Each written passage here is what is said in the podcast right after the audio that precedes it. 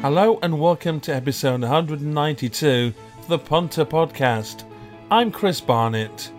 The Flat is back on Saturday as Doncaster hosts the annual curtain raiser, the Lincoln Handicap over the straight mile on Town Moor. City AM racing editor Bill Esdaile, who is out of the UK on holiday this week, previews the best of Saturday's racing at Doncaster with Wally Pyrah looking ahead to Sunday's action in Hong Kong. So, with Bill out of the country this week, he was able to record some short pieces looking at three of the main races at Doncaster. We're going to start with the 225, the straight mile, the Pertemps Network Spring Mile Handicap. Got a maximum field of 22, hopefully going to post in this one. Baltimore Boy is going to be popular for Michael Bell and Jamie Spencer, having finished second at Ascot back in September. Isla Kai will be in the mix as well for Nigel Tinkler. Last year's winner, Arthur's Realm, is back again this year for Newmarket trainer Ed Dunlop with Oisin Orr in the saddle. We've got Broken Spear for Tony Coyle, the Gatekeeper, one of the Middleham Park runners for Charlie Johnston, and the Dirty Old Town, who's got blinkers on for the first time, a part of the 22 strong field for the first race we're going to look at, 225 at Doncaster. Let's have a listen to what Bill's thoughts on this race. 225, it's the spring mile, and again, it's going to be a big draw race here with a couple of the fancy runners drawn low in Baltimore Boy and Isla Kai, who obviously hold leading chances. Um, I prefer the chances of Arthur's Realm coming out of a high draw 22 for the Ed Dunlop team. Had a pipe opener on the all weather at Newcastle, which will put him spot on for this, and he's two pounds lower when a good third here back in September over this course and distance. Uh, Ed Dunlop has his team in good form, had a, a, one round really well on debut at Kempton the other night, and I think this may have been the plan for some time. So Arthur's Realm around 10, 12 to 1 looks a solid each way bet. If the high draw isn't an inconvenience, he should be bang there and looks sure to run well. So that's the 225, the spring mile. At 3 o'clock, they race over six furlongs. The Pertemps Network Cammidge Trophy is a listed race featuring 12 horses. El Caballo is going to be a popular choice here for Karl Burke. There's a wind machine, certainly on the all weather, winning at Wolverhampton, Newcastle, Lingfield, then went on good going at Haydock, was a bit outclassed when running in June in the Commonwealth Cup Group 1 at Royal Ascot. We haven't seen El Caballo since then, but sure to be popular on Saturday. Comanche Falls had a great season last year for Michael Dods, winning many, many of the big handicaps for the trainer. As Jad goes for James Horton in the John and Jess Dance Golden colours. Second, a short head behind Dakota Gold, who always runs a good race as well. That was at Doncaster back in October in a handicap there. We've got good old King's Lynn in the colours of His Majesty the King for Andrew Balding, horse that was a bit unlucky in a few of his races last season. Eraz is in there, fast response. Vadream, she's back again now as a five year old for Charlie Fellowes. And Tactical now with Julie Camacho goes in this race as well as uh, a few others as we look ahead to the three o'clock at Doncaster Cammidge Trophy. Here's Bill's thoughts. The three o'clock race is the Cammidge Trophy run over six furlongs again on soft ground.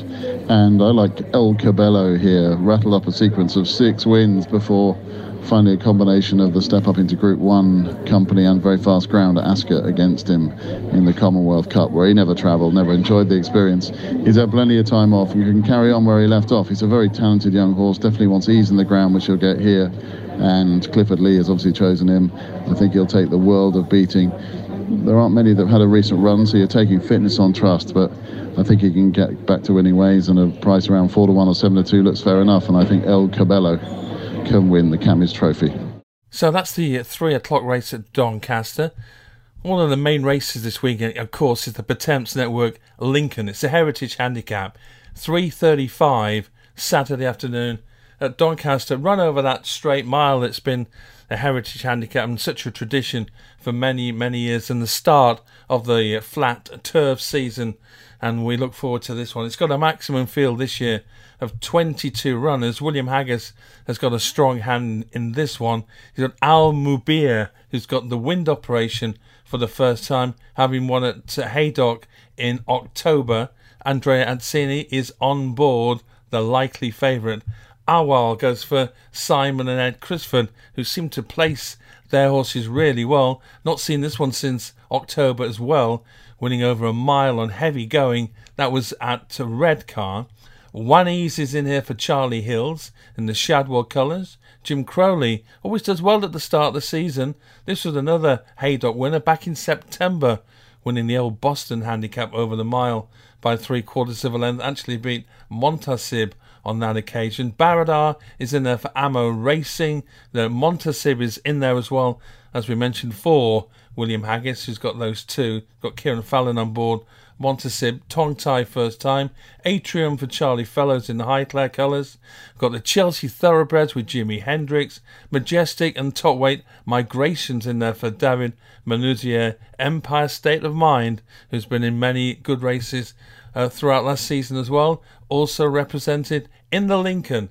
Doncaster, 3.35 on Saturday. Here's Bill Esdaile's thoughts. The first big flat race of the season is the Lincoln Handicap Run at Doncaster on Saturday. It's the 335 run over the straight mile on ground that's going to be soft by the look of it. The weather forecast suggests we've got plenty of rain around and it will be hard work. Favourite will be Almabia for the Haggas team that had a big winner in Ireland last week. Uh, this has long been the plan for the horse. Uh, he's seven pounds higher than when bolting up at Haydock at the back end of last season. Uh, looks to handle bad ground, so the more rain that falls, the, the better his chance. Look, he's the most obvious winner, but he's he's pretty short, and I'm prepared to take him on at the prices. He's kind of seven to two, four to one. Um, the one I like here is 1S, similar profile, tra- trained by Charlie Charlie Hills, and he too bolted up at Haydock at the last last back end after being gelded, and it looked to have made all the difference. He's only three pounds higher. He won off a mark of 93 that day. He runs here off 96, and Charlie Hills has made no secret that this has been the plan for some time. When it comes to draws, you tended to want to be drawn middle to high over the years in this race, and that's where the pace seems to be. Uh, S is going to break out of a double double digits stall of 22. Um, Favourite comes out of tools 10, so the action should unfold uh, amongst those horses drawn high. And I just think 1S at around 9 to 1 each way just represents a little bit more value than the favourite. I expect both of them to figure prominently, but I'm going to go for 1S each way in a wide open race. You can make a case out for Jimi Hendrix, uh, trained by Ralph Beckett, who's a horse who's probably still off a fair mark, but 1S gets the call in a wide open Lincoln handicap. Great stuff. Thanks to Bill Esdaile for previewing those races at Doncaster. But those three main races hopefully get a few winners for you. And Bill will be back again next week as we look at our full preview over the Easter weekend.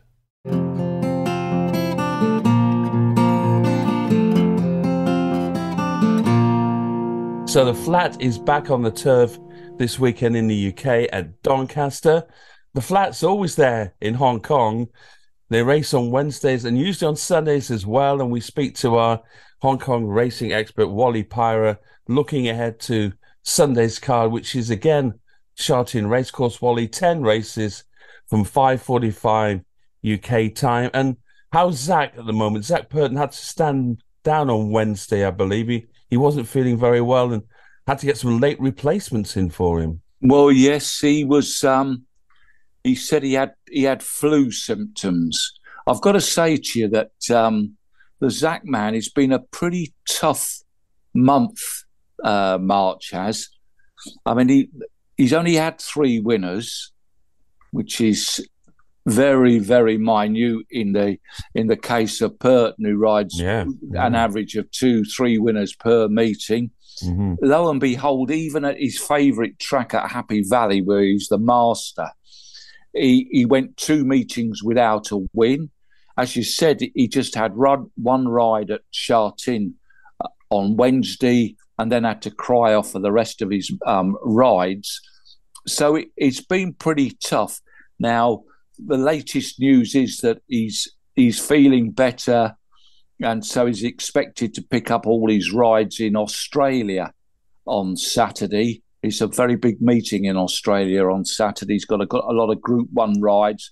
And the last time he jetted over there, he was the belle of the ball when he had it. He won both Group One races. Right. Uh, um, and then after Australia, he gets on a plane and comes back to Sha Tin on Sunday. I mean, this is the third time in a week we've had racing at Sha Tin. As you just said, it's ten races. It's it's not a bad card. There's quite a, a number of promising uh, gallopers on show there that probably in the latter stages of the season, I think we're coming up to about 30, 31 meetings left of the season um, mm. to the middle of July. They may be worth watching. Um, well, I'll talk about Purton in a minute, but probably the best race on the card is unfortunately it's quite early. It's the 645, the Bees River Handicap, £290,000 handicap select field of eight runners. Top weight is a horse called Turin Redsun. Now, this horse has been presented with a chance of winning despite top weight. He needs and he's an overdue win. He's only won once in 14 starts, but he's run well in a lot of good handicaps. He was he was placed twice in the four-year-old Classic Series last season, finished sixth in the Derby. This time He's got um, Douglas White has put the seven pound claimer Angus Chung aboard. This is his distance. The only uh, race that he won was over a mile. So he looks probably the obvious choice.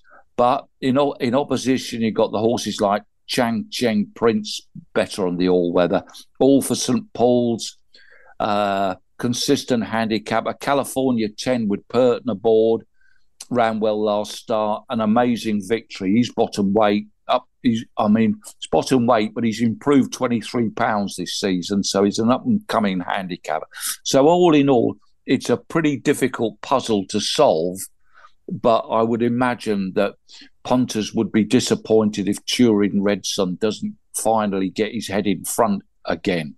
Mm. Now, looking down on the card, the rest of the card, there's a trainer, Ricky Yu, He's the red hot trainer at present. He's had six wins in the last fortnight. He's got half a dozen horses entered at the race meeting, including a horse called Golden Artie, trained by D'Souza in the Pierce um, Mean Challenge Cup handicap over seven furlongs at 940.